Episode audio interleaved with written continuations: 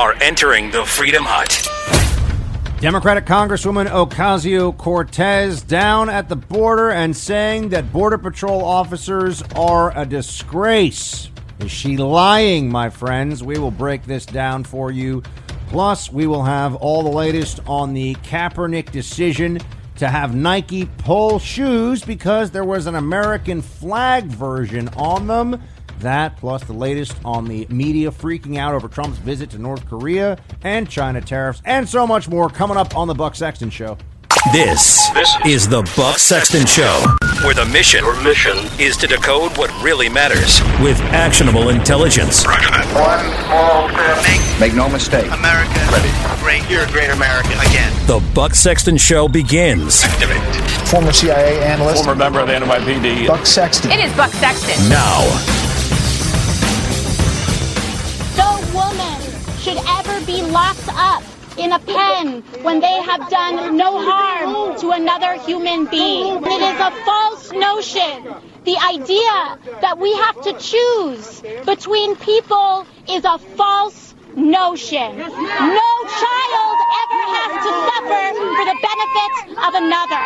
And I will never accept that argument. Welcome to the Buck Sexton Show. Now we see what we are really up against here in this border fight. The worst demagoguery, the most disgusting, unfounded lies, an all out assault from a member of Congress on the dignity, on the honor of our Customs and Border Patrol and ICE officers.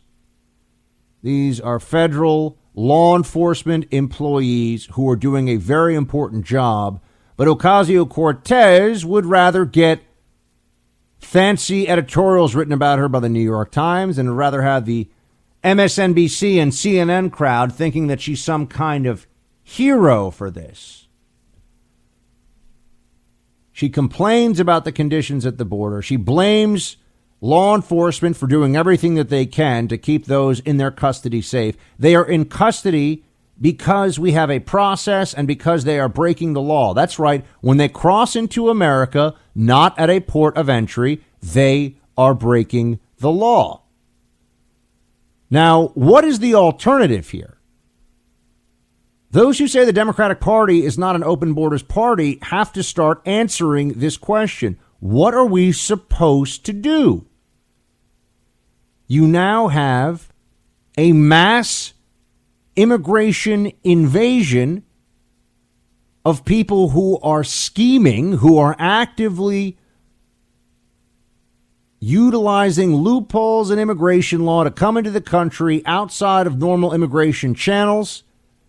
And then they're just going to not show up at their hearing and stay in the country illegally for as long as they want. And they know the Democrats are already saying they should get health care. How long before you think the Democrats are going to say they should be citizens? They should be allowed to vote. We all know what that transaction is going to look like. The Democrats ignore uh, ignore our immigration laws and the people that benefited from that nullification, that cynical, lawless decision by Democrats to pretend that there's not a law in the books that says you can't come into the country illegally, that if you are in the country illegally, you can be deported. It doesn't matter to them, does it? If they get the votes, if they get the power, it was all worth it all along. Doesn't matter what it does to the country. We are seeing a mass assault on American sovereignty. We are seeing that play out before our eyes. That's what this is. And if the Democrats are really going to continue to say that what's going on at the border is close to or similar to or is a, a, concentration camp situation, then I would prefer they explain what are we supposed to do? If the country is really going to be one in which you can just by the way there's no other country in the world that does this. No one else does this.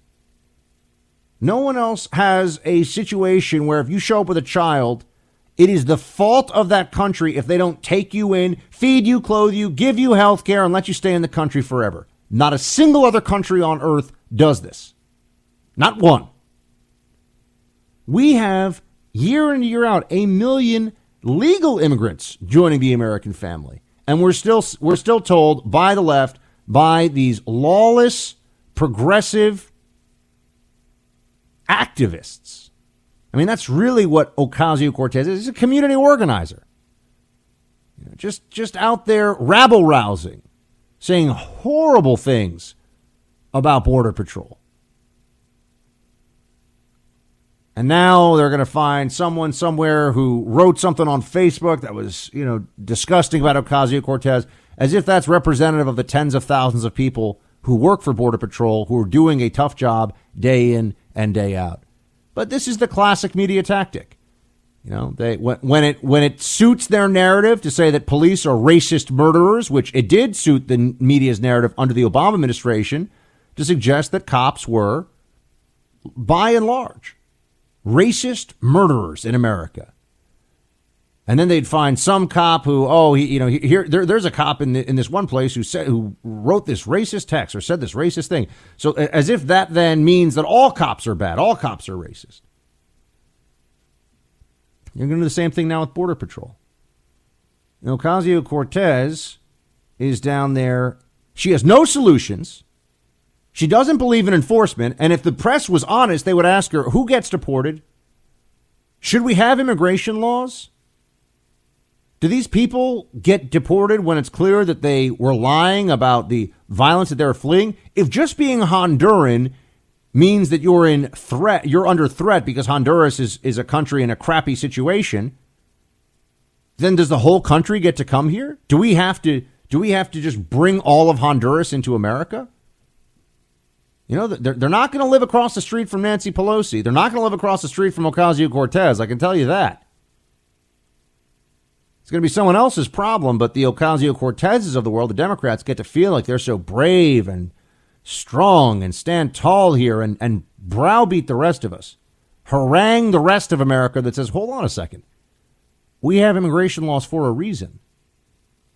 The American state makes certain claims on us. And if you can just come here and not obey the state because there are people within our government who benefit politically from that flouting of the law, then we got a problem. I do think we're, we're entering a, we're entering a phase here in America where people are going to start to say, "Why? Why should I pay my taxes? That, eh, what are you going to separate a family? You're going to separate my family if I don't pay my taxes? That's a horrible thing to do. You're going to put me in a cell in a cage because I won't pay my taxes? Who have I hurt by not paying my taxes? It's a horrible thing they'd be doing if they put me in prison for that.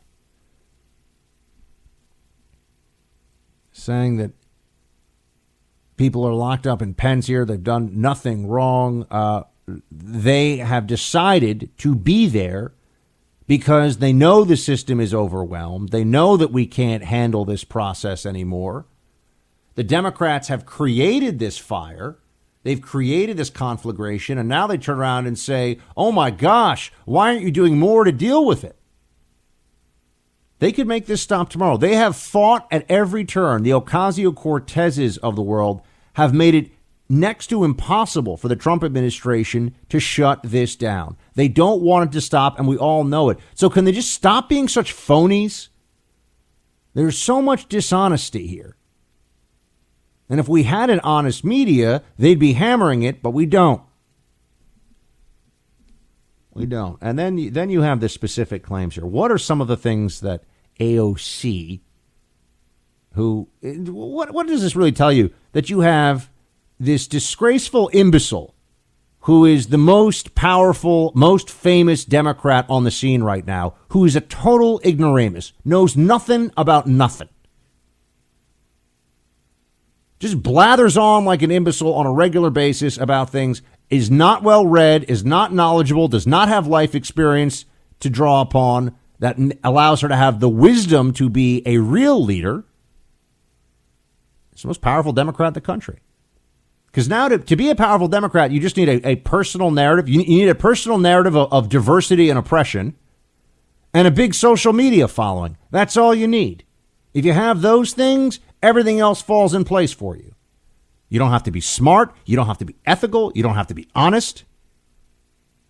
Just a lot of Twitter followers and check off some boxes in the diversity on the diversity list and have all the MSNBC talking points lined up, and you are unstoppable on the left. You are a force to be reckoned with now. What does that say about this country and where we're heading? Here's what she says about what is uh, happening at Customs and Border Patrol facilities. Uh, this is after there was a congressional tour of these facilities. Here is her. Here is part of her claim. Play six. Can you say it again in English, please? There's abuse in these, in these facilities. There's abuse. This was them on their best behavior, and they put them in a room with no running water, and these women were being told by CBP officers to drink out of the toilet. They were drinking water out of the toilet, and that was them knowing a congressional visit was coming. That was this is CBP on their best behavior, telling people to drink out of the toilet. Did you see somebody actually do that? She's either a moron or a liar or both. I think you're all saying both, and you're you're right. I do not believe her. Let me be very clear. I do not believe what she is saying is true. She's lying. No one has told people who are in CBP custody to drink out of a toilet. Now it's come out that there are these these you know metal combination toiletry facility units that have a sink up top and below is a basin for relieving oneself. Just like, by the way, in holding facilities and prisons across this country. You know, and, and not everybody who is being held in any facility is a terrible You know, there, there are people who are being held in places who didn't do a whole lot of bad stuff and they're just being held there for a little bit. We did not know that we were going to have all the women and children of Central America showing up at our southern border and saying, feed me, clothe me, take me in, or else, which is what's happening right now. That is not what Customs and Border Patrol were set up for. They're not staffed for this. And now this is just demagoguery. This is just grandstanding on the issue. This could have been stopped months ago. Oh, you mean when Democrats said it wasn't even a crisis? The numbers said otherwise. I knew it was a crisis. Why did I know, but AOC didn't know in December? In January, this was a crisis. Why did I know, but all the Democrats couldn't figure out that these caravans were just the beginning? That there would be a massive inflow, and that if the Democrats refused to change the law on asylum and the way that it's really the way that asylum laws are interpreted, it's not even really asylum law per se, that this problem would just get worse. If you want this to stop, you have to enforce the law and turn off the incentives. Democrats say, oh my gosh, look what's happening at the border. It's terrible. And we say, okay, let's turn off the incentives. Let's enforce the law. And they say, whoa, you can't do that. We, we want people to really want to come here and we want to give them free health care. And we want, it doesn't, doesn't matter if they're not supposed to stay. It doesn't matter if they don't show up for their hearings or if they lie about fleeing violence or if they're using children as pawns in this whole process, which they are. What are we to make of the Central American parents who are having their kids transferred by drug cartels to the border? Are, are we allowed? To, are we allowed to criticize that? Say that's that's a they're enriching the largest transnational criminal organization in the world. That's one part of it that I think is problematic. They're putting their kids in terrible jeopardy. And then if they show up at the border and one of them has a fever and we don't get them to the emergency room fast enough, then America's the problem. But ultimately, what AOC has done here is to slander people who are doing a very tough job at our border, who are not paid very much money, who do not get a lot of praise, who are not treated very well in our culture these days. And she's doing it because she wants to pander to the whiny, childish left wing base that cannot handle the reality, which is that we cannot have an open border and still have a country. This is now becoming a truly existential issue for America. If we don't stop this, if we just allow anyone to show up and if they have a child with them, they get to stay here forever, then we no longer really have an immigration system. And you have to ask the question do we really even have a country at that point? Do we have real sovereignty? How can we even determine what governance should look like if we can't determine who is here and who is not, and who gets counted as a citizen, who gets counted to vote, never mind the census, and who does not? For those that say, "Oh, this is about being it's about being humane, it's about being kind," no other country on earth does this. Nobody else. Nobody else has a country that refuses to assert control over who comes in and who doesn't. But we're supposed to do this. Why? Well, you know, Democrats increasingly find themselves making arguments that the American people reject. And I think that now that we've entered a period where the media, well, social media has allowed them to continue to skew things in their favor, but the media doesn't have quite the same ability to rewrite history day to day as it used to in favor of the Democrats. So what are they doing? Instead of winning over the American people, winning over the electorate, they're changing the electorate. Don't convince voters that your left-wing agenda, that your your socialism and your redistribution of wealth and your massive government takeover of all things is a good idea. Just bring in people who are going to say, "Okay, sure, whatever you want. Thanks for letting me sneak into the country."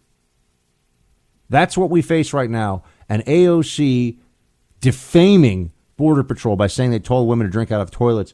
You know, these are the same Democrats, the same Democratic Party that pretends if you say anything about James Comey or the FBI, you're a terrible person undermining our democracy. Oh, so the FBI leadership can't be criticized for wildly inappropriate political behavior, but Border Patrol can be treated like they're a bunch of Nazis? I don't think so. Not on my watch. We'll be right back.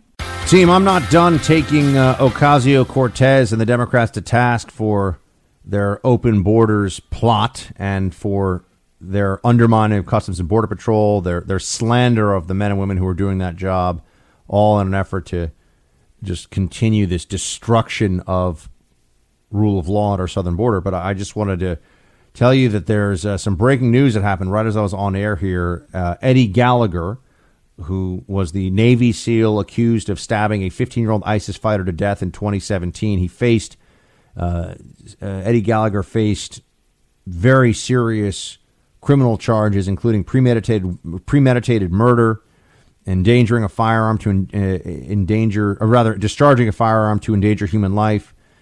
Uh, he was found not guilty, not guilty on all major charges. The only charge out of the seven that he was found guilty on was for posing with uh, posing for a photo with a casualty, and that ca- uh, that carries a maximum sentence of four months. So, not a total exoneration of Eddie Gallagher, but he is out of serious criminal jeopardy and not guilty of murder, not guilty of attempted murder charges. That's a it's a big big day for. Uh, this Navy SEAL Eddie Gallagher, that's for sure. We'll come back to AOC and the border, though, in just a moment. We don't treat people that way. We provide fresh water, we provide food, um, we provide sanitary and, and, sanitary items as well as uh, um, items for bathing and personal hygiene. I can tell you with the utmost confidence that uh, the migrants, uh, anyone and everyone uh, in our custody at all of our facilities have ready access to fresh water. They have access to consumables. I've never heard in 26 years of being in this business ever heard of uh, that type of allegation being made. So someone's lying. That's pretty clear, isn't it? Someone's lying here. Do you think that career Border Patrol senior officers are lying about this? Or is AOC, member of Congress for all of six months, left wing radical imbecile, is she lying about this? Someone's not telling the truth. It's not possible for, for both sides to have this right. Either these facilities are inhumane and horrible and terrible, and women don't have water to drink and they're being told to drink out of toilets, or there is a completely reckless and shameless, shameless politicization of this crisis that Democrats are engaged in. I mean, I think we all know what the real answer is here, but it's important that we not let the left escape with the lies intact. It's not just AOC, keep in mind. She's the most prominent, she's the best known here, but you have uh, Judy Chu, who is a California congresswoman, and she also went down to the CBP facility, and here's what she said, plain nine. I will never forget the image of being in a cell and seeing 15 women, tears coming down their faces as they talked about being separated from their children, about having no running water, and about not being able to know when they were going to get out. This is what the Democrats are doing. It's just it's all about you know t- teary eyes and, and sadness and, and the the atrocities that the U.S. government is committing at our southern border. Meanwhile, they sometimes will slip into a news story about what's happening now. A photo from the Obama era of people being held in detention facilities, and that didn't cause quite the same outrage, did it? Just like the anti-war movement all of a sudden become so much more robust, so much more brave and widespread during a Republican administration. Then all of a sudden, during a Democrat presidency, no matter what degree of warmongering, no matter how many lives are lost because a Democrat president doesn't want to look weak, you know, whatever domestic political considerations have to be taken into account, that will all be excused at some level by the anti-war left, or at least they'll they'll be a little quiet about it. They won't really be around so much. You won't hear from them. You won't see them, as we all know from the Obama years. The anti war left seems much more concerned with the left being in charge than people not fighting wars. And the anti detention facility Democrats care a whole lot more about what's going on while Trump is trying to handle this crisis than they ever did when it started under the Obama administration. This is a continuation of a problem that first came up during the Obama presidency and that was never handled adequately then, and that Democrats have let fester and only get worse, and now it has landed on Trump's lap. You would think that given the way they talk about this, the way that Democrats like AOC discuss what's going on at the border, and her very posed and obvious photographs of her terrible tears. By the way, I, have seen the detention facility down in El Paso. Is it nice? No, it is not nice. Is it comfortable? No, it is not comfortable. Do I feel badly for the young children who are being put in a position where they're being held in fenced in areas and don't have a whole lot to keep them occupied or comfortable? Yeah, of course. But their parents are choosing to bring them into these situations and into these conditions. They don't arrive here thinking that it's going to be a trip to Chuck E. Cheese. They understand. They've all been told. The word is out. They know what's happening.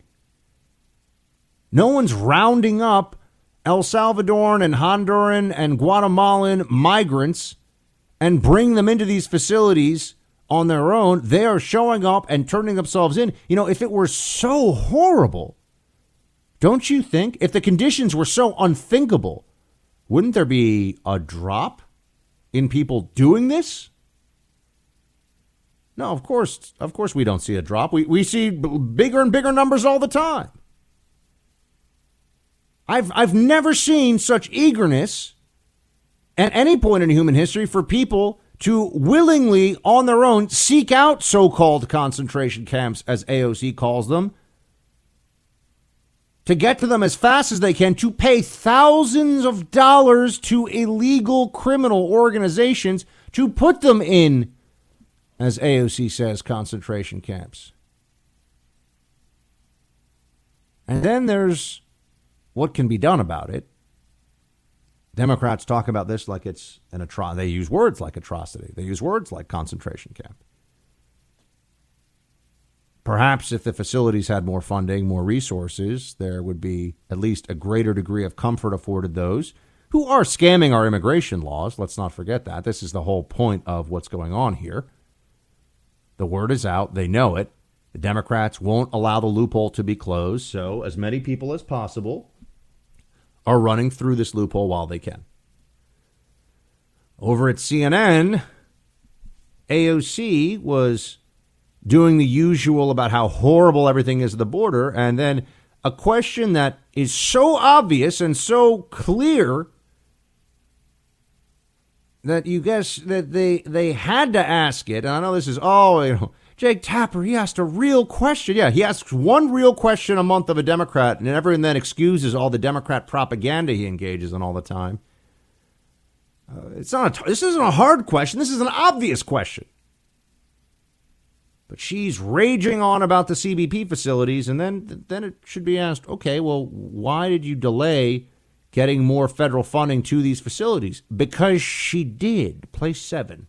Three billion of the 4.6 billion uh, is going to housing for kids, for migrant kids. I think another 800,000 or so going to housing for, for other undocumented immigrants, adults. By by opposing both bills, aren't you just ultimately depriving these kids of housing facilities that they need. Well, when you look at both of how both of these bills happened, uh, Jake, I think it's important that we have members of Congress that stand up and actually call truth to the situation. The House bill passed resoundingly. There were only four Democrats that defected, including myself, from that bill. And the reason I defected is because I needed to send a message to my constituents and my folks back home. And in fact, my constituents asked me to vote no on the bill. Oh, so she votes no on a measure to get funding to help the kids at the border because she wants to she wants to make a point. The point is what? That she doesn't want them to have more resources and, and more more comfort when they're in this process? What exactly this, this is what she just admitted to is the definition of political grandstanding. Voting against something that she, by her own admission, should vote for because she wants to pander to the left wing imbeciles in her district. What else do you have to know about her, folks? What else does she have to admit before it's clear what's really going on here? Oh, she cares so much about these kids at the border. I mean, think of they talk about family separation all the time. We have people in this country. There's family separation for you know for a, for a few million of our fellow Americans who are in prison. And they broke the law, and in many cases, they broke laws that, if anything, just upset the government. I don't see that, you know, the Democrats don't need nearly as many tears for that. In fact, it took the Trump administration to come along and try to do some prison reform. But I digress. Back to what's going on here at the border. The, the, the reality is going to set in here pretty soon that Democrats are never going to change from this position of de facto open borders. This is now who they are. This is what their party is. That's why you had so many Democrats in that second debate, every single Democrat in that second debate, standing on stage saying that they want health care for illegal aliens. And now they're trying to say that illegal aliens pay for it. Does anyone tell you that you get free health care because, you know, you pay sales tax when you go buy a candy bar? I don't think so. But that's more or less the argument that's being made for illegal aliens now. Yeah, they should get health care because, you know, they pay a lot in taxes. Uh, I, I don't think the 10% sales tax or 5% sales tax or whatever it is in your state for most items and goods is enough to cover full spectrum health insurance for illegal aliens. I'm pretty sure about that one. I also know that most of the illegal aliens in the country don't make enough money to pay federal income taxes. So, if anything, they would be getting a kind of rebate check from the government. But we are told, oh no, this will be a net financial positive for us. Folks, they lie and lie and lie. They will not stop. There's no way for the Democrats to turn back now. But the future of the country is really at stake here.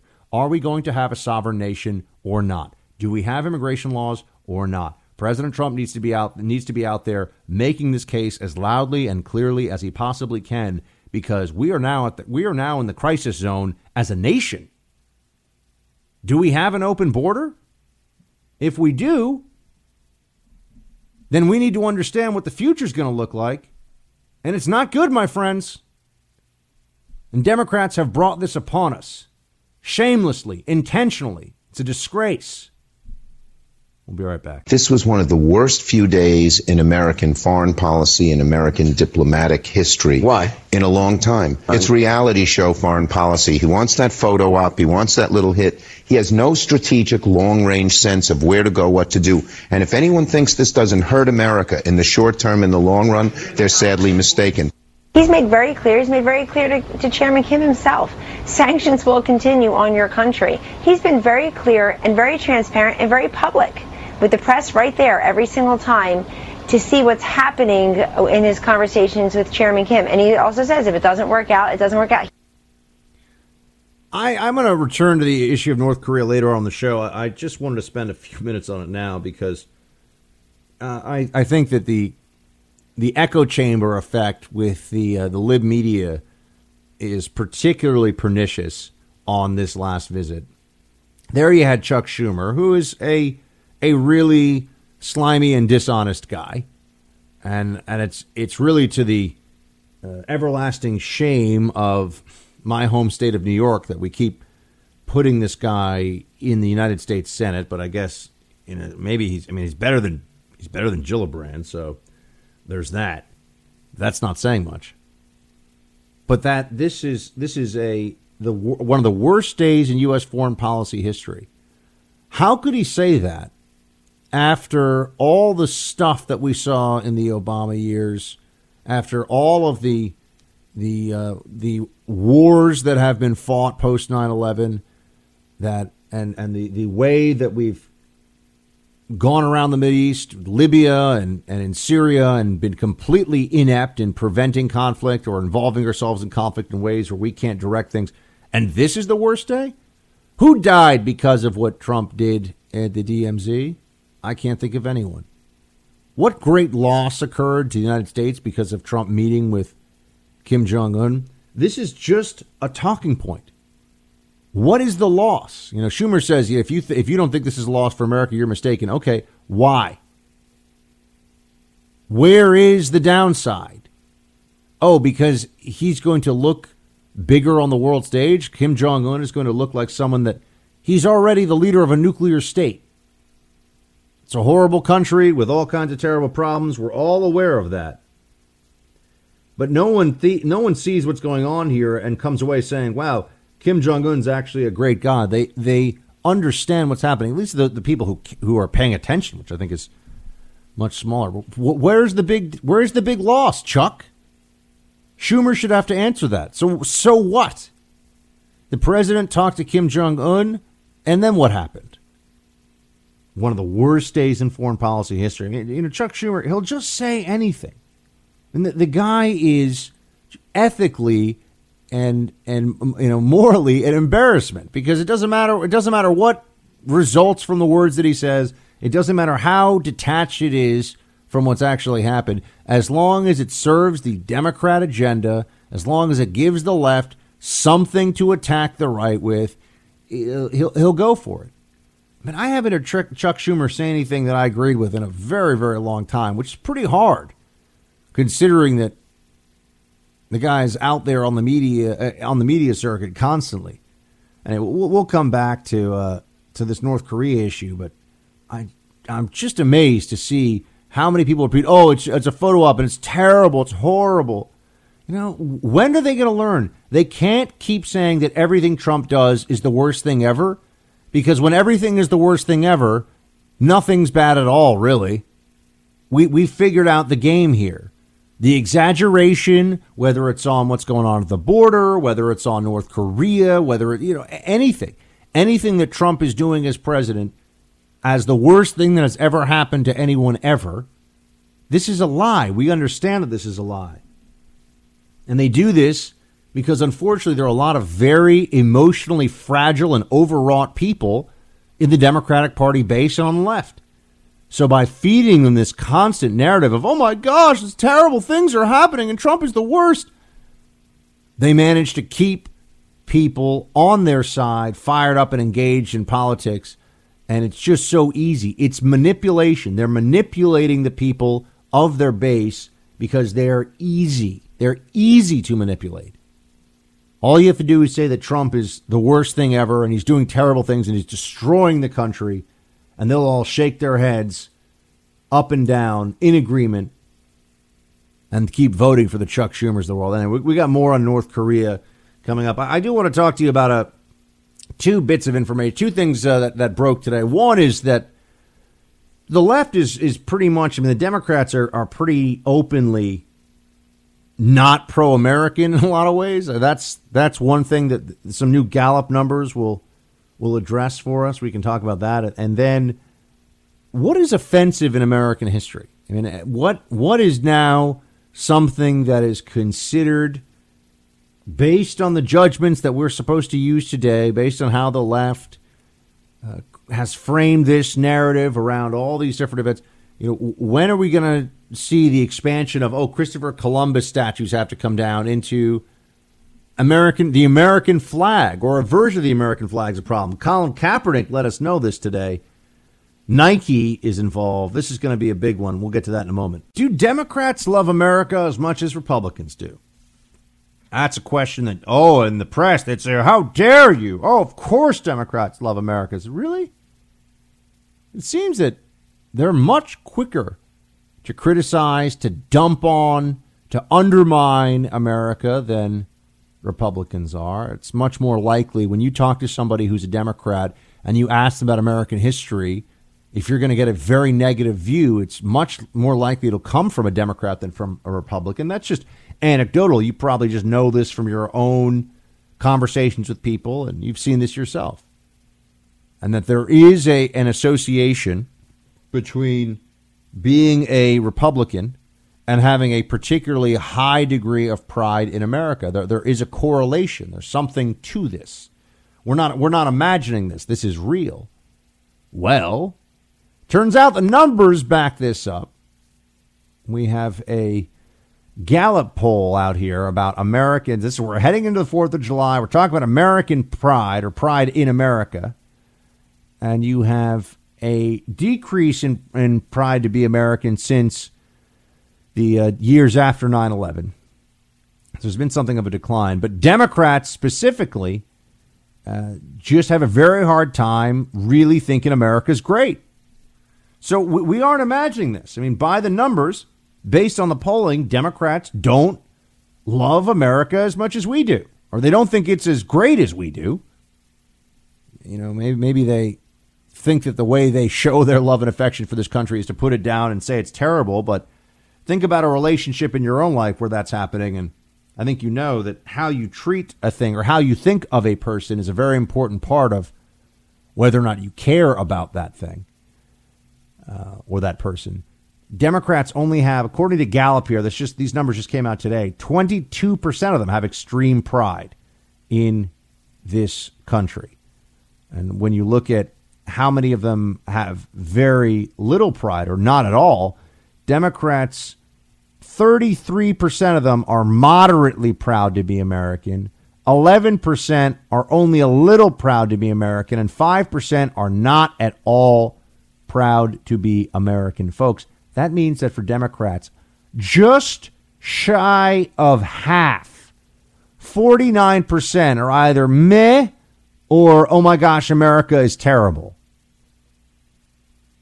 Doesn't that back up what you've always thought about Democrats and the left and their view of this country? And shouldn't that also influence how we think about their approach to this country and, and to governance in this country? Shouldn't it matter that they think this place stinks? Shouldn't we take that into account when we talk to them about what we should do going forward? Maybe now we understand better why, when Barack Obama promised a fundamental transformation of America, the left cheered wildly. That's what they want a, a, transformation. You wouldn't want to fundamentally transform something that was great and fantastic and wonderful. No, you fundamentally transform something that is decrepit and bad and corrupt and evil. Well, I don't want the people who think America is decrepit and corrupt and evil in charge. I don't think that makes me a bad guy. I think that makes me someone who's paying attention. And then you have this editorial piece. It's a video editorial, the New York Times, which is just in a just a an editorial atrocity, a continuing editorial atrocity, day in and day out. We know the New York Times is is a fundamentally anti-American paper. I mean, it takes an it doesn't take an oppositional view to power. It takes an oppositional view to America. But here's some of this editorial that was published just yesterday in the New York Times. Please stop telling me America is great, was the title. No surprise that this is from a lib. Play clip 22. Don't let anyone ever tell you that this country isn't great. Greatest country God ever gave me. You're the greatest country in the world, I'll tell you that. No, America's the greatest country in the world. But what if we did question it? Only 56% of Americans turn out to vote, while it's closer to 80% in countries like Denmark and Australia. And it's getting worse. This year, America slid on global rankings of corruption and freedom and dropped from a functional to a flawed democracy. We got so caught up in the rhetoric about America being the greatest country on earth that we've long ignored the cracks in our system. And while a bit of patriotism is great, jingoism is dangerous, especially when it's built on old or fake news. So as we gear up for another election season where politicians tell us America is great, or that it isn't, and then proceed to make it worse, let's try a more truthful approach. America may once have been the greatest, but today, America, we're just okay.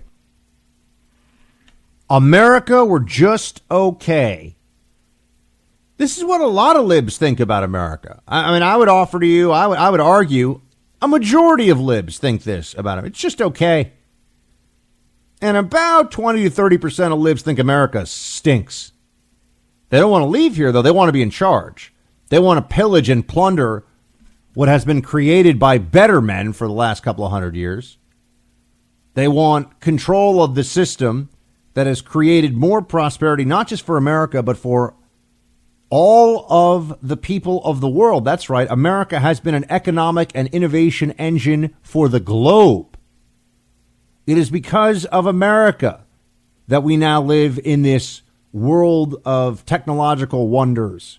It is because of America that the blue oceans and uh, because of our blue water navy, people can actually trade freely on the high seas and, and not be unduly worried about piracy and about um, predatory actions from rogue governments.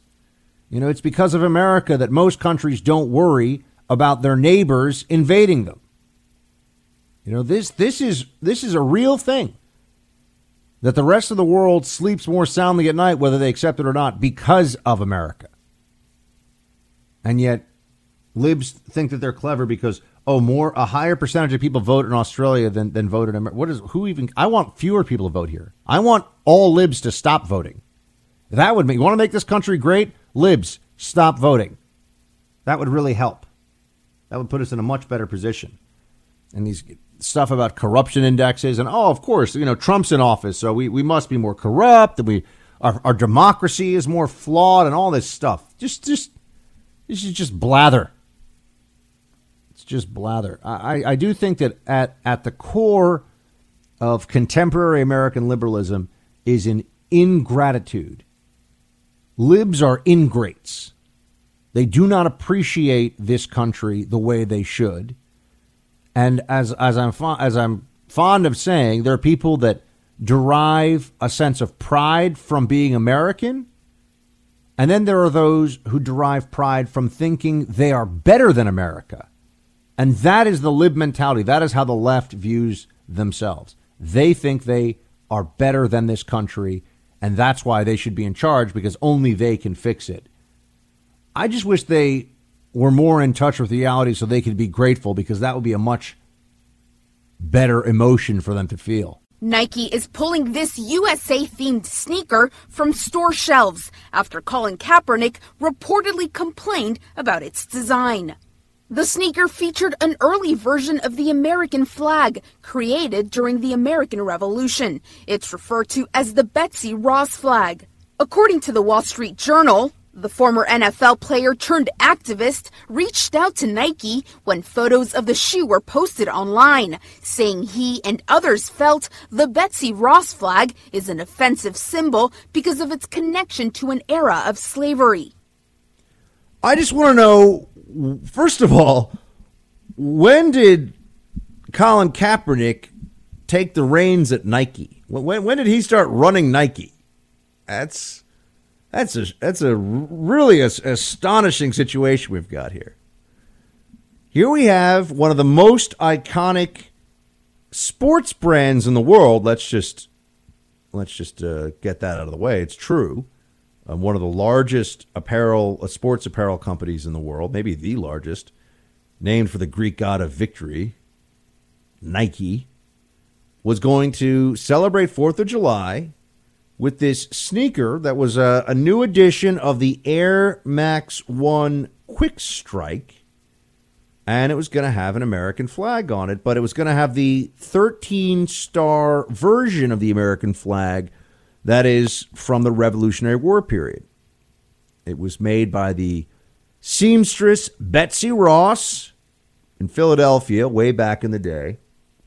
But now Kaepernick is saying, Colin Kaepernick, who Nike has made a, a spokesperson because you know, wokeness sells, Nike seems to think. Kaepernick said it's offensive, and so Nike pulled it. You know, he's now a social justice activist. I mean, I give Kaepernick some credit in, in that, you know, he was a washed up football player, and now he's managed to create this whole other persona, this whole second act, where he gets to be the, the, the conscience of major multinational corporations on wokeness and social justice issues. Uh, he, of course, is best known for being the guy that started kneeling during the national anthem. And he said that it was not, you will recall, it was not a protest of the flag. I think that's a pretty tough case for him to continue to make, my friend. Seems like Colin does have an issue with the flag after all. He doesn't like the American flag when it had 13 stars. I think it's pretty safe to say he doesn't like the American flag when it has 50 on it. He does not view this country favorably. He has big problems. Now, he's allowed to. I'm not saying that, you know, he doesn't have a First Amendment right. And I hate that we always have to say, oh, I'm not saying he can't say it. Of course, he's allowed to criticize his country. He can say America's a garbage country. I think he does believe at some level that America is not a good country, um, which is why he has so little problem being offensive about America, refusing to show respect to America. I mean, th- this is this is something that somebody w- would only do if they had a truly negative outlook on this country. Uh, but I, have got I've got problems with this on a number of levels. One, we're going to have to start on. Unfortunately, we have no choice. We're going to have to start enforcing our own version of boycotts and and uh, economic pressure against corporate America because right now corporate America is running scared from the left all the time. The left can make corporate America do whatever it wants whenever it wants. There's no backbone, there's no pushback. It's just if if they fear some bad publicity, if they if they fear some kind of oh, it's there's something racist or something sexist or not respectful enough of indigenous peoples or whatever it is. American corporations run scared from that now, and they they will be dictated to without so much as a peep of protest of their own. They'll be dictated to by people who are often, uh, honestly, fraudsters, con artists, grifters, coming up with grievance after grievance, one after another, of you know why they're unhappy about this or why they're unhappy about that. And then that that takes me just to this: if if the flag, uh, if the Betsy Ross flag is racist, what else is racist? Isn't the United States of America racist? I mean, the name itself. Isn't Washington, named for our first president and one of the founding fathers, isn't that racist? Because he owned slaves. What what is not racist from our history in in that period? If the Betsy Ross flag is considered racist, you know, I I, I can understand why people have the feelings they do about the uh, the, the uh, about other flags. Obviously, the Confederate flag has come under a lot of a lot of scrutiny, and people have very, very intense debates over this. But that's I, I can see the the argument that that is bo- why that is bothersome to people. I can understand that. The Betsy Ross flag is just about America. So if you say that the Betsy Ross flag is racist, what you're saying is that America, anything from that period can be deemed racist.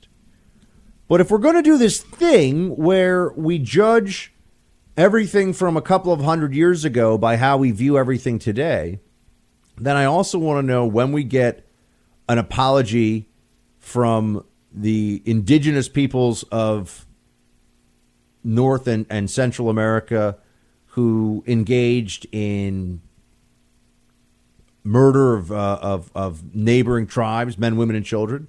You know, just you, you learn a little bit about the Comanche Nation, for example, and what they did to other tribes and the way that they conducted warfare. And you say, wow, turns out that they were not just this this peaceful bunch. You learn about the Aztecs with their human sacrifice. Uh, you find out about the the Arawak Indians in the Caribbean with cannibalism, and you, you wonder when does anyone else have to come to grips with this. You find out more about the Islamic slave trade of white Christians, by the way, that went on for a couple hundred years. People, uh, men and, and women being seized on the high seas, well into the 19, the early 19th century. Uh, do we ever get an apology from the Turks for that? I mean, I just wonder where does where does this stop and start? What are the outer limits of what is uh, offensive here and what is not. I mean, I, I think that Nike has made a, a huge error here, not just because I think that this is a stupid argument and they're wrong, but now people are going to start to think that, that Nike is, you know, wokeness.com. That the social justice left is running this this company, and that's a shame because it really should just be an apparel company. You know, there are some things where you can criticize a company, and, and I think that it's very acceptable, meaning the way a company treats its employees, you know, the the way it, it treats its customers. You know, these are areas where we should all be paying attention. Uh, but whether or not a company is willing to placate the social justice left, which which we all know will never be satisfied, it is it is not possible as far as the left is concerned for there to be enough penance for there to be enough done to make up for the sins of the past in this country. So why do we even try? What's really the point of it? I mean, Colin Kaepernick is he's also a phony, my friends. He's a phony, right? He wore socks with police pigs on them and then pretend that he was an anti-cop. And then he said he was an anti-flag, but turns out he doesn't like flags that have an association with this country. That's just a fact now. So the left can run cover for him as much as they want. I mean, this guy has profited off of division and anti Americanism. And now Nike has made common cause with him. And I think that Nike should suffer the consequences. I think it's time that we just, we have to. I think we have to start fighting fire with fire and say enough is enough. If you're going to make common cause against America and against a majority of the American people by making these political statements as a company, then you're going to have to pay the price. And the price is not just going to be a couple of bad days press. It's going to have to be an, a, a hit to the bottom line that's going to really get the attention of a company like Nike. That's where this is going to have to go. That's what I see happening next year. I, I just don't think we can continue to ignore what has happened in America, and it's really occurred in the last 10 years or so. I mean, it, or, or it's gone to a new level in the last 10 years where companies are being are just being dictated to by far left uh, by far left ideology. You know, the, the culture, the corporate culture has been overrun by the hard left. And this is a this is a frightening thing for America. Over the weekend, our friend Andy Ngo from Quillette was viciously attacked by uh, Antifa, and he had a brain hemorrhage. Uh, they they assaulted him, and and the only thing that he did was be present at an Antifa, uh, you know, counter rally or whatever they're calling it, essentially a riot on the streets, showing who what these people do, who they are, and they are truly cowards. They cover their faces. They they try to hide in the crowd. They only strike out at people when they when they are in numbers.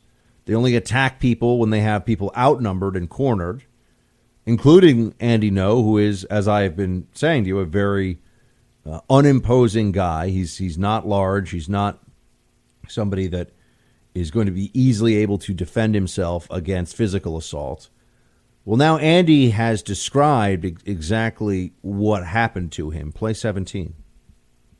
A mob of people, all dressed in black and wearing masks, started beating me with their fists, and some of them used objects to hit me.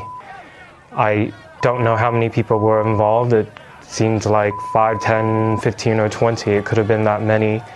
Um, they beat me so much that I lost control of my GoPro camera that I was holding, which was then stolen from me.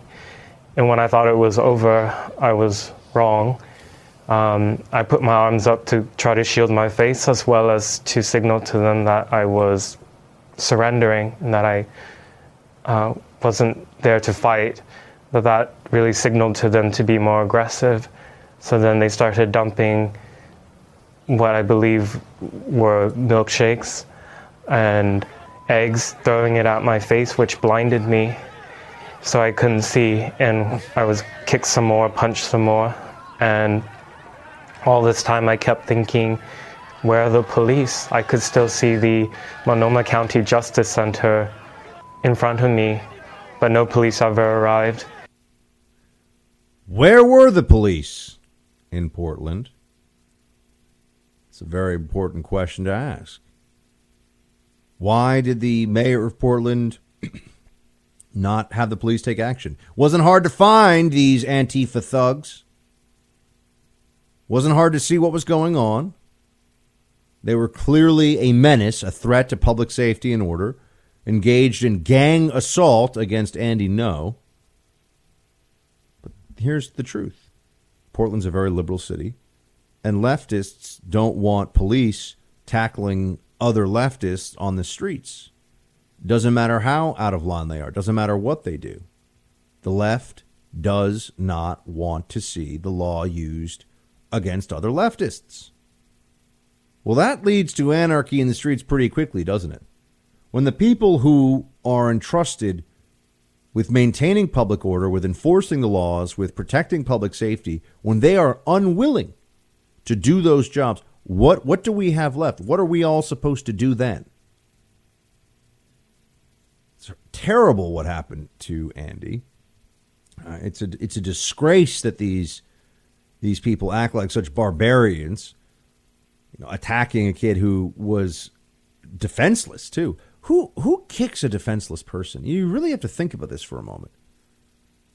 I'd be willing to bet that not a single person listening to this radio show would ever have it in his or her mind that when someone is utterly defenseless and has done nothing against them, they would ever lay a hand on that person. What kind of disgrace to humanity would do that? These are all leftists. You know, we always hear about how, oh, Trump and he's pulling the country apart and he said something mean at a rally or he made fun of Jim Acosta, all this stuff. These this is a cohesive political philosophy, Antifa, there's a book, the Anti Fascist Handbook. I actually have it, I have read it. They are at least sympathized, uh, they get a lot of sympathy from Democrats and from the left. For a while, it really was becoming mainstream, this concept of Nazi punching, although they're not really punching, not punching Nazis, they're punching people like Andy Ngo, who are just showing the country and showing the world what Antifa is really all about. Do you think there are going to be efforts by the main journalistic outfits in the country to try and track down all the different organizers of Antifa? Are they going to be doxxed? Are they going to be punished by the internet sleuths of the social justice movements who often find individuals and try to ruin them and, and make a make a, a complete mess of their lives for offenses far less than what we're talking about here?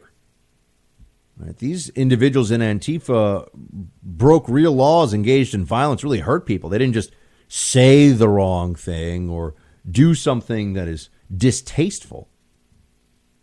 I have a feeling we all know what the answer is, though. No, they will not. There will not be an effort by CNN to track down Antifa. We, we've played audio for you here on the show. CNN hosts who are multimillionaires in their own right, live in doorman, fancy buildings, don't have to worry about anything, don't have to worry about their personal security or safety. They don't come to Andy Ngo's aid. They're not they're not willing to say that the left has a problem with emotionalized ideas and hyperbolic rhetoric that leads to violence. But that's the truth. The left does have a problem with those things. And this is much more commonplace. This is much more real on the left than it is on the right. But they don't police their own. There were never these movements. You will note that there were never these movements during the Obama years to track down and harass Obama administration officials in their homes. There, there was not some radical right wing. I mean, anybody who says that Antifa is like the Tea Party is a moron. The Tea Party, and you know, I have so many friends who were part of the Tea Party and went to all these Tea Party rallies. It was like a, a group of nice people getting together, holding up placards about how we shouldn't spend our, ourselves into oblivion and we should have a limited government by, for, and of the people. That's about it. You know, sometimes they had some flag paraphernalia and maybe a little bit of a founding founding fathers motif. That's all. They weren't hurting people. They weren't threatening people. They weren't mobbing those they disagree with in the streets and hitting them in the face with bricks, which is what they did to Andy. They, there were these reports of milkshakes that were filled with quick quick drying cement, so it, it turns into basically a rock inside of the milkshake. You know, it's just a matter of time before one of these Antifa morons kills somebody.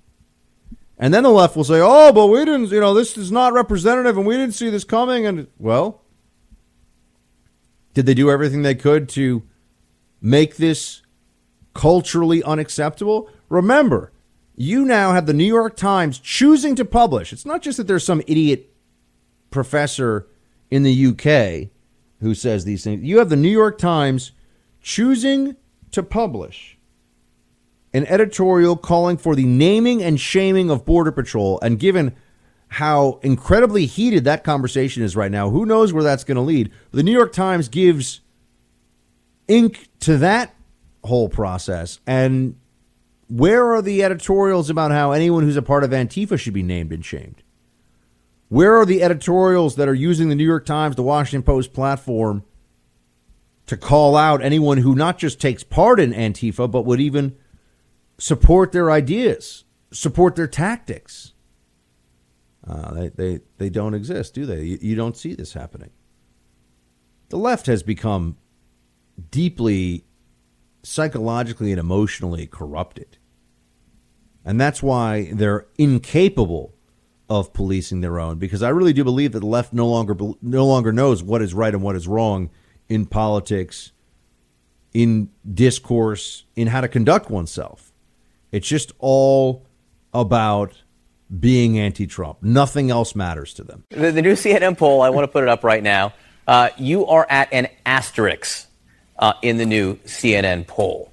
Um, I guess that means you have room to grow. My question to you is how much time are you giving yourself to grow? If that doesn't move, when do you get out? Uh, so it's it's early, uh, as you know, just under 500 days until the next election. But also, what's interesting about that poll is that 57% of the people polled did not watch the debate. That is true. 43% did. The numbers of those who did watch the debate, you know, you didn't win those either. this is this is where watching the uh, intramural fighting among the libs gets pretty entertaining sometimes. Here you had you had Swalwell, who is among the the most laughable of all these Democratic candidates. You know, I feel like uh, what's his name, Hickenlooper, who has apparently had his campaign implode in the last few days. People are leaving. He's got all these problems. Hickenlooper isn't as crazy as some of these other Democrats. And this guy Delaney from Maryland seems like he's someone you could sit down and have a conversation with and not and I have had a conversation with him. I, have I've talked to him before. I interviewed him. He's not crazy. I mean, I think he's wrong about some stuff, uh, probably almost everything, but he's not an insane person when he talks about it. He, he has some connection to reality. Swalwell thinks that he's going to win the presidency by opposing opposing gun violence? You know, in in embedded in this opposing gun violence talking point is that there are people that don't oppose gun violence. And this is where, you know, the, the left really has a lot of problems. I don't know of anyone who is pro innocent people getting shot. That, that is not a constituency that exists. But instead of engaging in an honest discussion with the people that disagree with them on guns and on gun control, what the left does is say, well, you're either for or against gun violence, as though that's a position that anybody would really ever want to take, would ever have. It's just ridiculous. But this is where this is where we are. You've got Swalwell running around uh, being a, a, a total clown. And I think he's probably even hurting it. You know, most people, the conventional wisdom is any member of Congress who can get on these debate stages and raises their profile and it, it just makes them a more more of a household name and therefore more of a political force. I'm not sure that that's really true when it comes to Swalwell. I, I think that that is that, that's a stretch. People are seeing this guy and they're probably saying to themselves, uh, hold on a second here. This dude looks like a total clown when he talks about any of these issues. What would ever make him think that he could run for president? Let's not forget that he's also a Russia collusion fabulist. He's also a Russia collusion uh, nut. And really was pushing that the president of the United States worked with the Russians to steal uh, to steal the election. So you know, Swalwell is going to have to be one of the first ones to go here. He, here's where I think this is heading. I think Swalwell is going to he's going to get a lot of pressure from his own side. Other Democrats are going to say you you got to go. So I think Swalwell's going to be out pretty soon. I think uh, when I say pretty soon, you know who knows, but in terms of the order, Swalwell's going to have to get out and you're going to have uh, Hickenlooper. He's going to have to drop. Uh, who else is in the mix here for the real? You know, there's Bennet. He's going to have to drop. Uh, I, am hoping Andrew Yang can stay stay in the mix for a while because I, I, do think having a person in the uh, in the Democrat field who has new ideas and is pushing ideas instead of emotions and feelings and talking points, it makes for a more interesting contest. That's for sure. Oh, Beto. Oh, Beto. So much money for Beto, and yet so little support for Beto. Makes one wonder what would it take to get this guy to decide that enough is enough and he's no longer going to be in the mix for the presidency. Because he's he here's one thing I can tell you for sure about Beto O'Rourke. He's never going to be president. And here's something else I can tell you about Beto O'Rourke. He's not even going to be the Democrat nominee. So what what purpose does he really think he is serving right now, other than bringing the country like all around in a circle, and we're just gonna hold each other's hands and be friends because that's the most important thing the country can do right now, which is just like be friends with each other. Uh, oh, he's also going to tell people that the problems at their at their southern border are our fault. We are the reason for this. We are the problem. Uh, we are we, we are the cause of these problems of the southern border. Here, here's some classic Beto moments coming your way. He's down in wait, Mike. He was really campaigning in Juarez. Yeah, man. Why is he campaigning in a foreign country? Well, he was down there telling everybody how bad America is and how you know he was apologizing for all the things that we do wrong. I mean, that's not his job. That's Obama's job to go around the world in foreign countries and say how crappy America is. Well, here's what Beto said in Juarez. Play 15. We know that people are literally losing their lives. Uh, we just heard this from the gentleman losing their lives as they're no longer able to cross at ports of entry. They're trying to cross in between ports of entry. We as a country have decided that that's what they will do. We put them in this precarious position. Um, we, have, we have caused this suffering. We also have the opportunity to make this better and to make this right. We, Beto says, have put these migrants at the border in this position. You see, it's our fault, folks. It's always our fault. Doesn't matter what the issue is. Democrats, the left, they will find a way to make this about how America messed up. And therefore, America owes it to non Americans, to foreigners, to do more for them. And how do we do things for them? Oh, that's right. We have a government that, at least when the Democrats are in charge, and unfortunately some, to some degree when Republicans are, will give them stuff, stuff that we pay for, stuff that comes from you and me. Beto says that it's because we won't let them effectively overrun our ports of entry. That's that's how this is uh, all coming together. That's really the problem here. Oh, and Beto also wants you to know that we are the reason that global warming is causing uh, uh is is a problem too. Play 16. We've got to remember that they are fleeing the deadliest countries on the face of the planet today, compounded by drought that was caused not by God, not by Mother Nature, but by us. Man made climate change, our emissions, our excesses, our inaction in the face of the facts and the science. When it is that deadly, and when you're unable to grow your own food to feed yourself, you have no choice but to come here. Everything Beto said there is false, and he's really not very bright, but libs think he's handsome, so they give him money. The performance mistakes are a huge problem for Biden. It was one of the more disturbing debate performances I have seen. This is not a bug, this is a feature. Yes. He is Bidening in front of our eyes, and this is why he's lost three times before. Oh, wow. You mean the Democrats have figured out that Joe Biden is actually a crappy candidate and it was ridiculous that he was their frontrunner as long as he was? Oh, my. Maybe they should start listening to the Buck Sexton show. It, would be helpful for them to deal in, in reality. Wouldn't, wouldn't that be nice? They listen to the show, they would know what I've been saying all along. What, what level of confidence have I been telling you Biden would not be the nominee? I mean, I've been telling you basically 100% confidence because it's obvious. If he was going to be the nominee, guess what, folks? He would have been the heir apparent in 2016 after being the vice president for eight years.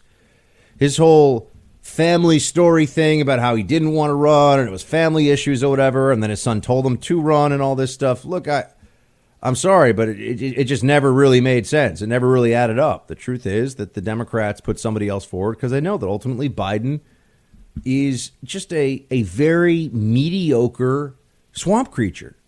That's what he is.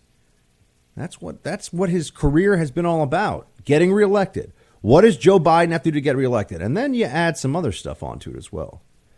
There is a piece in the New Yorker that I doubt many of you read. I read the whole thing today. It's a piece in the New Yorker, one of their staff writers, and this is a classic a classic PR technique on display for everyone to see and and just experience for themselves, and that is to tell everything in the most favorable way possible to put everything out there in a narrative that will absolutely lay bare the weaknesses of an individual, the weaknesses of a of possibly it could be used for a candidate, a public figure, so that it takes ammunition, so to speak, away from the opposition, of the enemy. You beat them to the punch. That's what this is. You beat them to the punch. The New Yorker piece was all about that.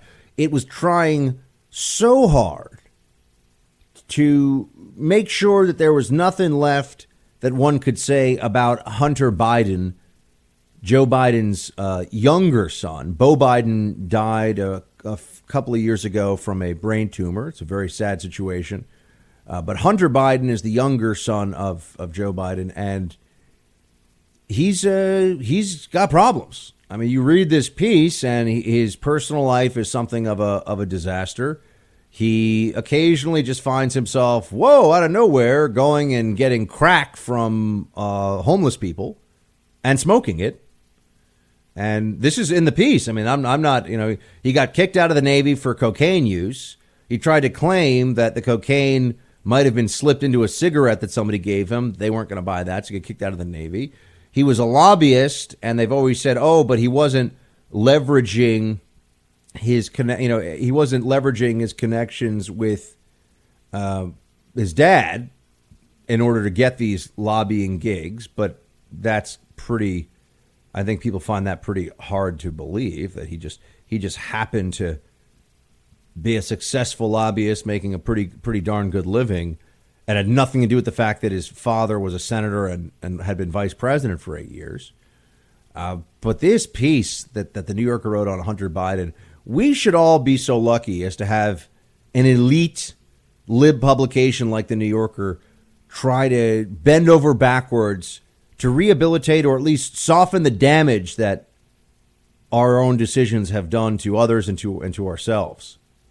It's like nothing else I've ever seen. I mean, you read this thing, it's worth reading just because they they try so hard. I mean, the piece ends with him essentially being defiant about Trump, as though Trump is the reason he's been in and out of rehab a whole bunch of times, as though Trump is the reason that he destroyed his marriage and then later took up with his deceased brother's widow. Uh, you know, as as though that somehow is the Republicans' fault or Donald Trump's fault. It's a disturbing piece insofar as you see how the libs don't really care what the facts are. They'll craft a narrative around them to make it seem like it's not that bad. But they can't manage it. If you if you pay attention and read this piece, you see what's going on here. Uh, Joe Joe Biden has at least one family member uh, who was trying to leverage the fact that his dad's a politician, and it's very it's it's gross. It's unseemly. There's there's real there's ev- evidence of of corruption I mean, there's evidence of behavior that you would say, at a minimum, looks unethical if it if it's not actually legally unethical. So you know, this is this is why Biden is is done. I mean, there, there's so much. He has so many liabilities going into this. He has a lot of liabilities, and he really doesn't have much in the way of upside. I mean, his only upside was that he was Obama's vice president, and Obama's not even endorsing him. So how much of a of a benefit is he really getting from that? And so this is this is all the stuff that's now coming out about him. And why do you think it's coming out now? Oh, that's right, because he's he is expendable to the Democrats. And while there will be some establishment types on the left who still hope that Biden keeps his his front runner status, usually because they have either a personal relationship with Biden or his team, or they think that if Biden becomes president, you know, he'll answer their phone calls, and so it becomes an access thing. There are a lot of journalists who want someone else, who want somebody who is younger, who want somebody who is uh, going to be more in line with the wokeness of the Democratic Party, this this new woke Democratic Party that we're all constantly uh, dealing with. And that's why you're seeing this stuff come out about him. It's it's not like any of this is really new. It's not like this is hard to figure out or hard to find. I mean, the best example of this, even though I don't think it's really that important, was the sniffing of the of the lady's head and the kissing of the head and all these things that he was doing. This was known. They just didn't make a thing of it because Biden was important to them. But now that's all gone, and that's why the Kamala and and Booker assault on Biden. They were waiting for this the whole time. They might get they might get booked for elder abuse if this keeps up because they've just been tearing Biden apart. Uh, and and I think w- with Cory Booker in particular, he, he's just it doesn't matter what Biden says. He's just going to hammer home this point that Biden is old. I didn't realize he's almost eighty. Is he seventy six? Producer Mike, is that correct? I think I'm right on that. I think Biden's seventy six. That's old to be president of the United States for possibly eight years. I'm sorry. That's a problem. Um, you know, I think that's that's important for people to to pay attention to here. I think that's important um, for people who are going to be, uh, you know, making decisions. Are we allowed to discuss this? You know, the same people who in the media have been saying all along that Biden is uh, is fine and it doesn't matter. You know, there are also people that were saying that Trump is insane and has some sort of degenerative mental disease. They just can't tell us what it is. He's 77, folks. Joe Biden is 77 years old. He's not going to be president. We all know this. And that's why, you know, what he said is, you know, when he talked about the hoodie situation, he didn't say anything bad or wrong. Here's what he said play three. We got to recognize that kid wearing a hoodie may very well be the next poet laureate and not a gangbanger. So, well, what was wrong with saying that? He's he's trying to point out that we shouldn't judge people. We shouldn't judge young African American men by their by their clothing choice or specifically by wearing a hoodie. And Cory Booker took issue with it, as as though he said something bad or said something wrong. And this is very it's very obvious what's going on here. And Booker just wants to push Biden aside to clear out the establishment lane for him. Here is what uh, what Cory Booker continues to say about about Biden. Play four. Look, I was talking about the vice president's comments uh, well before the debate, where he used words like boy in a way that caused a lot of hurt and harm, and I called him out on it. And instead of uh, coming forward and saying I could have said that better, or let me tell you what I meant, he fell into a defensive crouch and tried to reassign blame and said that I should apologize to him whoever our nominee is going to be, whoever the next president is going to be, really needs to be someone who can talk openly and honestly about race with vulnerability, because none of us are perfect, but really call this country to common ground, to reconciliation. Uh, I'm not sure if Vice President Biden is up to that task, given uh, the way this last three weeks have played out. And uh, frankly, I know whoever is that nominee needs yeah. to be able to pull this country together because we need to reconcile. This is Cory Booker channeling a college diversity educator. And I remember I had to work with the diversity educators when I was in college, saying things that sound good until you think about what's being said. Then you realize that nothing is really being said at all. Call this country to reconcile based on what? Why? How? How do we reckon? Just because someone says we're going to reconcile? What are we supposed to do? Reconcile what exactly? But it doesn't matter. Just like it didn't matter what Joe Biden said or didn't say, he is getting attacked for being a white male establishment figure who's really old. And that's not going to change. But I just, I, I know I'm, I'm going to stop running around saying I told you so because I know you all knew I was correct on this one. But of course, Joe Biden was never going to be. This is why you see the polls. They're now within single digits of, of Kamala and Booker. And does anyone think that Biden's going to get a second wind here and all of a sudden going to really distinguish himself? And of course not. How, how, would he do that? Why would he do that? Why would Joe Biden be, be president? What is the reason? ask yourself that question. Even if you were a Democrat, what possible rationale could he have for being the leader of the free world? There's nothing. There's nothing in his background that suggests he'd be good at it. He has no new ideas.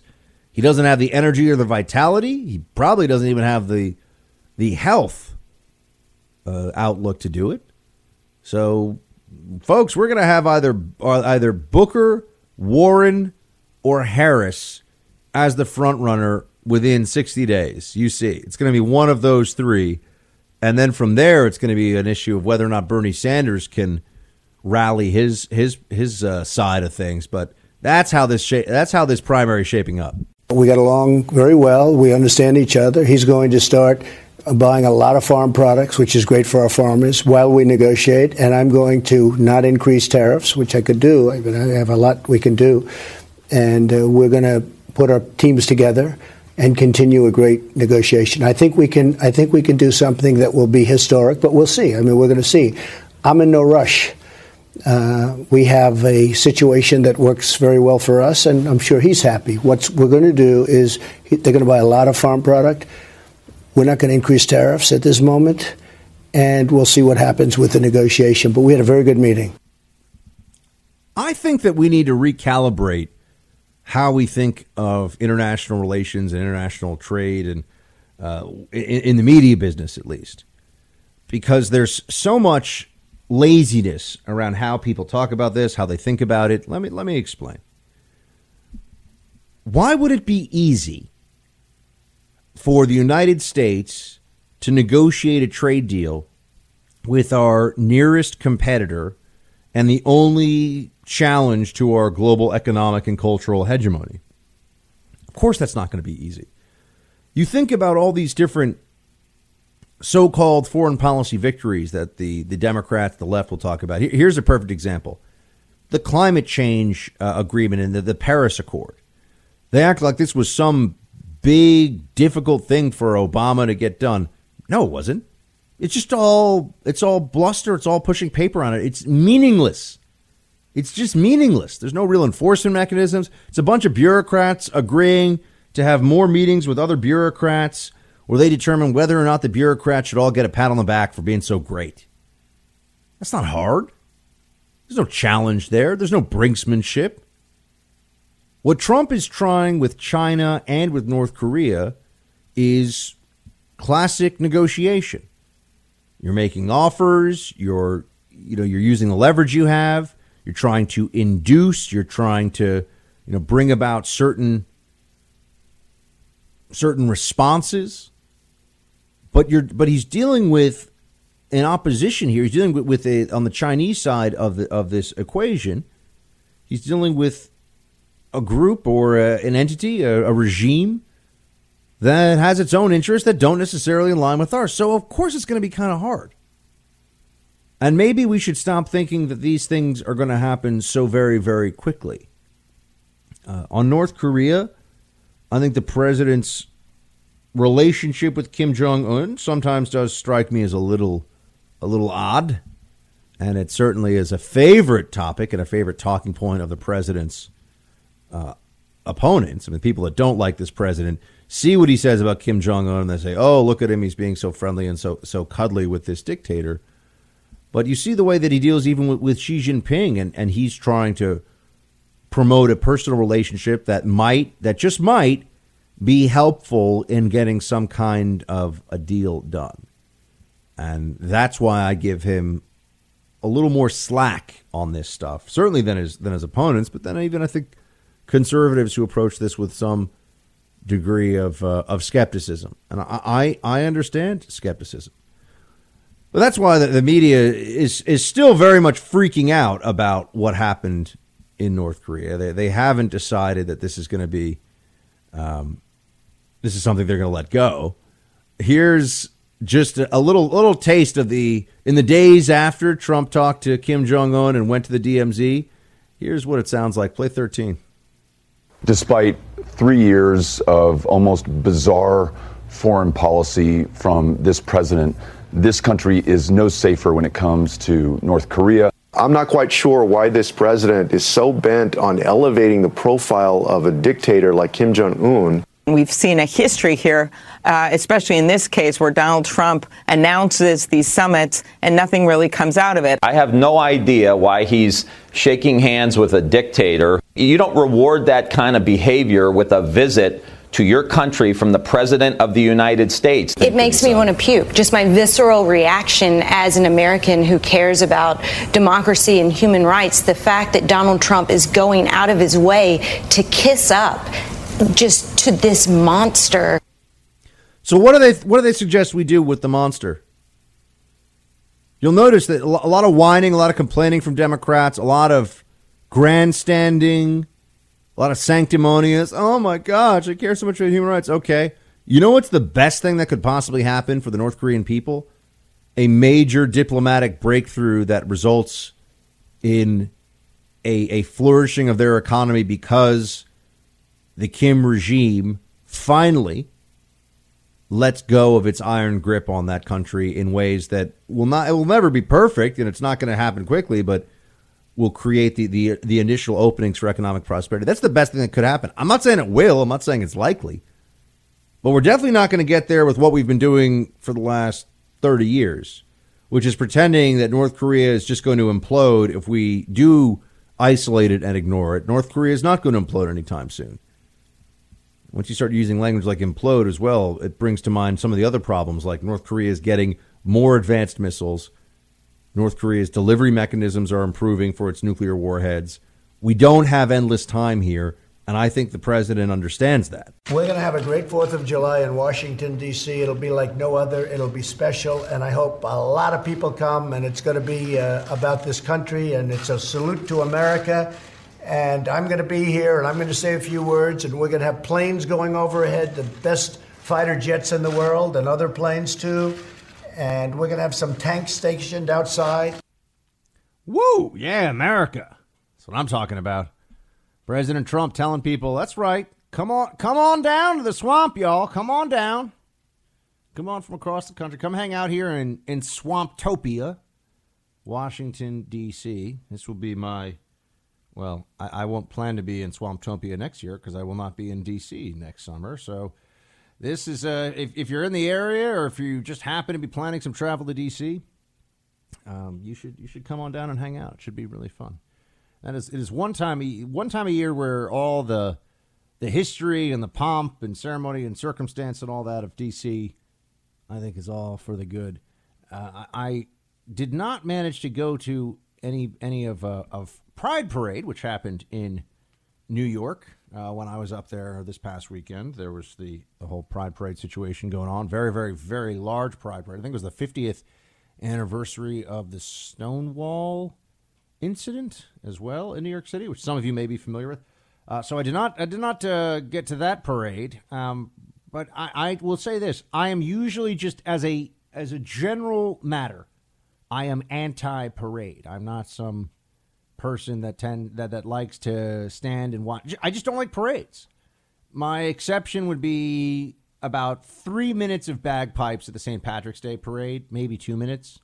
After what, what you know, you've heard some bagpipes, you've heard the bagpipes, and they're awesome. Don't get me wrong, I love some bagpipes, but I don't know how many hours of it you can really, you know, you can really handle.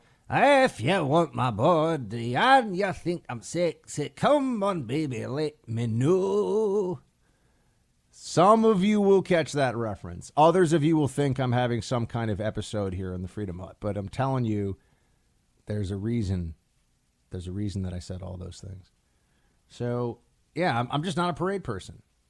I'm not a parade person. Uh, I tend to think that they're very difficult on city resources. They're very messy. They slow down traffic. I know I'm a little curmudgeonly about it.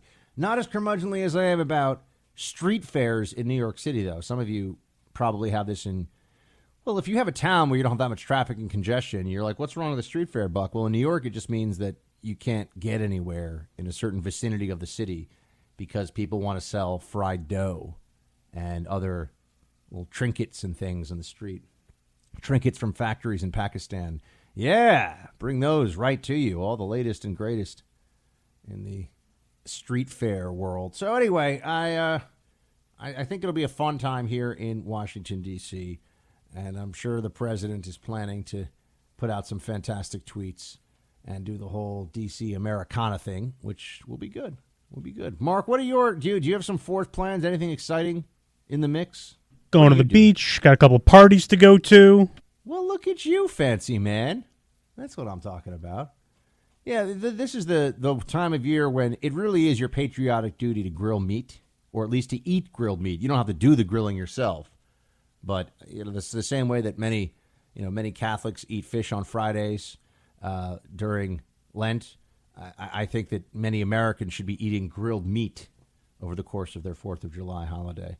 Now, here's the other question: What is the most freedom-loving, patriotic movie one could possibly watch over the Fourth of July holiday? Mark, I turn to you.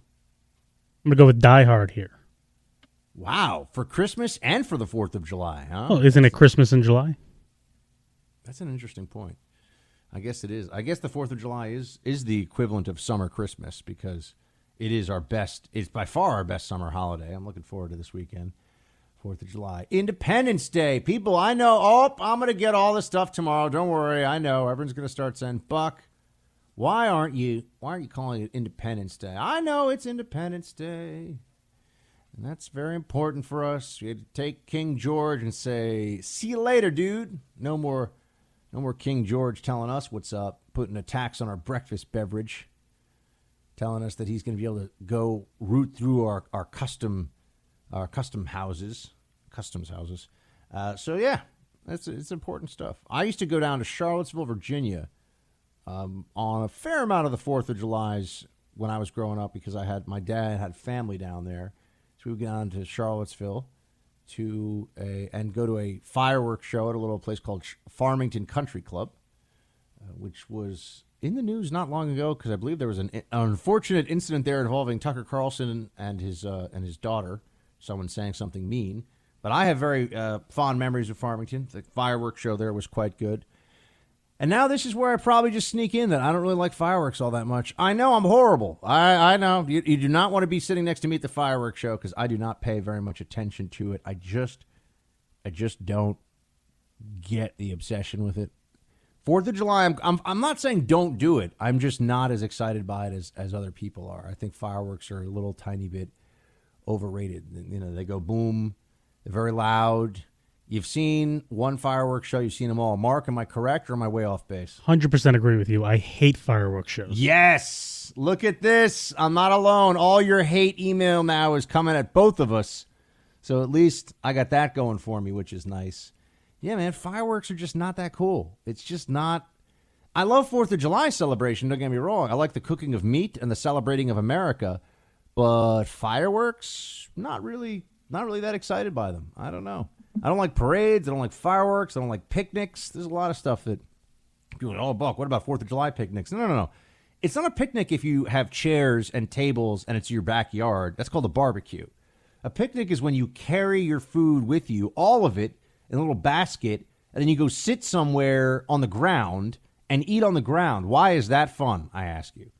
I do not understand this. It is something that has been romanticized for a long time. And I think the same thing, unfortunately, is somewhat true of fireworks. But don't listen to me. I am I'm the bah humbug of the Fourth of July, and uh, we'll come back and do roll call in just a moment. Like soft butter on warm toast. Time to spread some freedom coast to coast.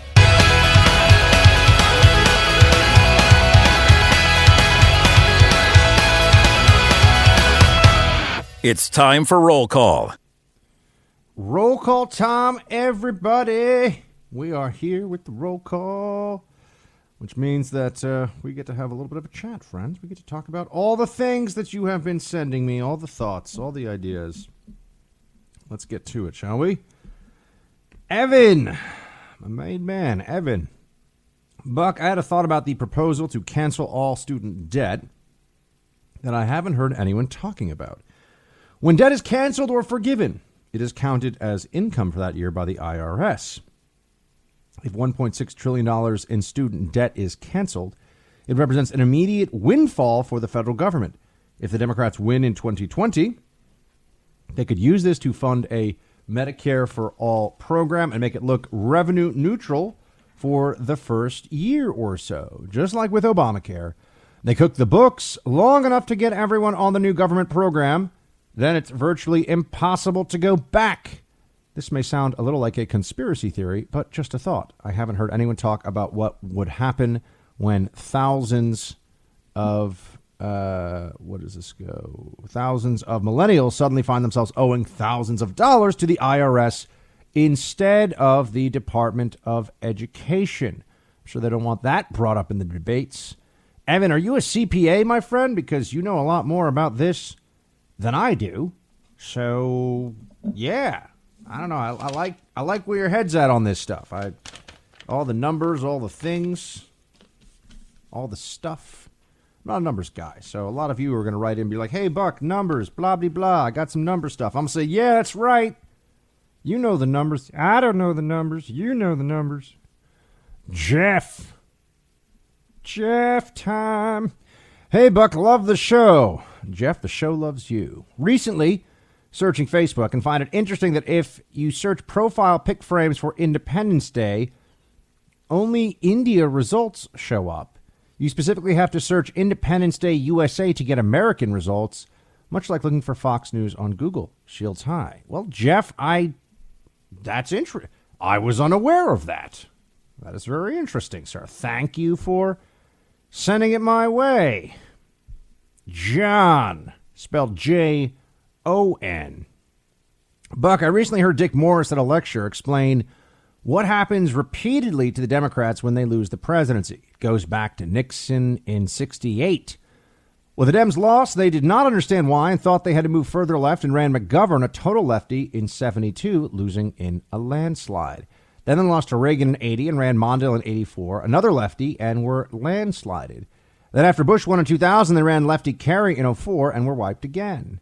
The Dems won with middle of the road Clinton and then the very unique Obama situation. They don't see that the hard left is a loser nationally. Well, John, that has been true historically, but also the left has become more mainstream and more powerful in the last 10 years. I think there's very little doubt about that. Positions that would have been considered very extreme not long ago are now considered mainstream. Uh, and the left has been getting its way with a whole slew of policies and, and major national uh, national level governing agendas. Andrea, also known as Andrea, I don't know. She writes the font. Whoa, this is long. This is the brother of one of my dear high school friends. FYI, in case you are following. Uh, okay, this is she's giving me some information here. Thank you for singing some Les Mis. Well, Andrea, thank you for liking the Les Mis. Jen, great show. All right, Jen, that's a good start. I've been checked out for a few months from politics, so I don't lose my mind. I'm now getting caught up on your show and the stuff coming out of the Dems, the attack on the reporter, everything from the crazy New York chick just makes me so ill. They have no morals at all. Jen, I feel like when you're referring to the crazy New York chick, you must be talking about Ocasio Cortez. Although I can tell you, as a man who has spent a bit of time out in New York and on the dating scene, there are more. There's there's more than one crazy chick, so to speak. There, there are lots of people. They're crazy dudes too. This is not a sexist comment. There, there's some, but there's some wacko folks out there. That is for sure. Uh, yeah, the left has abandoned what would be considered some pretty, I would think, some pretty uh, standard morality. They don't believe in it anymore. They just they don't buy into it anymore. Michelle writes, Dear Buck, I think you are brilliant, and I look forward to your show. I know I will get the truth and get necessary information help me pass on fact based policies and history, which people need to be aware of to make America a better place. Your show I find valuable and necessary. That is why I am upset when your show is replaced with another. Those are the nights I'm unable to get a podcast because my Wi Fi is weak. Thank you for all you've taught and given us thus far. If I ever see you, which I doubt, but because I can't travel, I'll buy you a Patron. Say thank you and leave the building. Uh, thank you again, Michelle. Well, Michelle, you're very kind. Thank you so much. And I, I wish it was easy for you to get the podcast. So that that's my hope. I, I can't change whatever local stations do with the show. I can't change that. So thank you for uh, supporting me, despite the fact that sometimes, yep, sometimes they decide to put something else in the mix. Don't know what to tell you. Hey, call in your local station. Be like, why are you preempting the Buck Sexton show? You know that, that that's always one way to go. You'd be like, hey guys, I got an idea. Don't do that. That would be helpful, wouldn't it? Wouldn't that be a nice thing? David writes, just watch Dope on Netflix. Tells me we aren't taking a stance on the drug trafficking in our country very seriously. Um, all right. I'll check that out, David. Thank you. Uh, let's see here. Th- Thomas. Oh, wow. Thomas, this is a novel. I cannot get to this on the air, but thank you for writing it in. And I will read it on my own time. Kenny, if you go into a Mexican restaurant and it's uh, okay, thank you, Kenny. What else do we have here? Uh, Adam, Buck, when you do write a book, please agree to read it yourself. For those of us who use Audible, no one will be able to capture your message the way you do. Shields high. Well. There's a book coming out, my friends, by yours truly. This uh, it'll be by the end of the year. It's just going to be a little bit of an overview of the, the battle against socialism in 2020. That's really what we're going for here. So I hope you all will enjoy it. Um, it's happening, it is in progress. And there you have it. Uh, point uh, here's Don. Well, Don, I don't know what this is all about. Well, sorry, today there's some messages. I don't know what's going on here. Randy, I'm appalled that Ilhan Omar has not. Whoa. Okay, Randy. He's appalled that Ilhan Omar. That's the only thing I think I can say there. Guys, what's going on with the messages today? You know these are some of these are going to get read on air. Ronnie, D and I will be in the swamp for the 4th of July. We would like to meet you. Maybe show us some swamp monsters. Uh, and then there's some information here. You said you hang out at Trump International. Ronnie, I will be at the Trump International on Thursday. This Thursday, I will be at the Trump International in the evening. So anybody who cares to find me in the flesh and in person can find me there. Uh, I'm not sure what the Secret Service presence will be like, but there might be some of that going on. So just be aware. It might be a little harder to get in uh, get into the building than it usually is. I, I don't know. It depends on who from the from the administration decides to to turn out. Um, let's see here. What else have we got going on? You know what, team? We're gonna we're gonna call it today on the roll call. How about that? There enough roll call for one day. Facebook.com slash Buck Sexton. I want to get some new folks writing in too, because right now I've got a lot of I love the repeat business, but I like first timers. That's gonna be it for the Freedom Hut today. Honor, privilege, pleasure was well, mostly mine, hopefully a little bit of yours too. Appreciate it though, folks. I will talk to you tomorrow. We will be just a quick uh, programming note. We will be on air tomorrow. I think some of you have it in your minds that, oh no, they won't. Buck doesn't work on July 3rd. Yes, he does. Yes, he does. I will be working on the 3rd of July, so do expect that. And uh, tomorrow we will have a live show. Might have some friends join. It'll be a fun show. A great one to listen to as you are barbecuing and doing fun things for the holiday weekend. This is a great holiday. I mean, Fourth of July is fantastic. Although I did try to buy a Stars and Stripes suit, jacket, and pants, and it wasn't going to get here in time. So I wasn't able to do it. I was going to have some great stuff for Instagram. Oh, that reminds me. If you don't already, follow me on Instagram, Buck Sexton. Very easy. And that's what we got for the show. So tomorrow we are live. Be sure to join me then. Until then, my friends, shields high.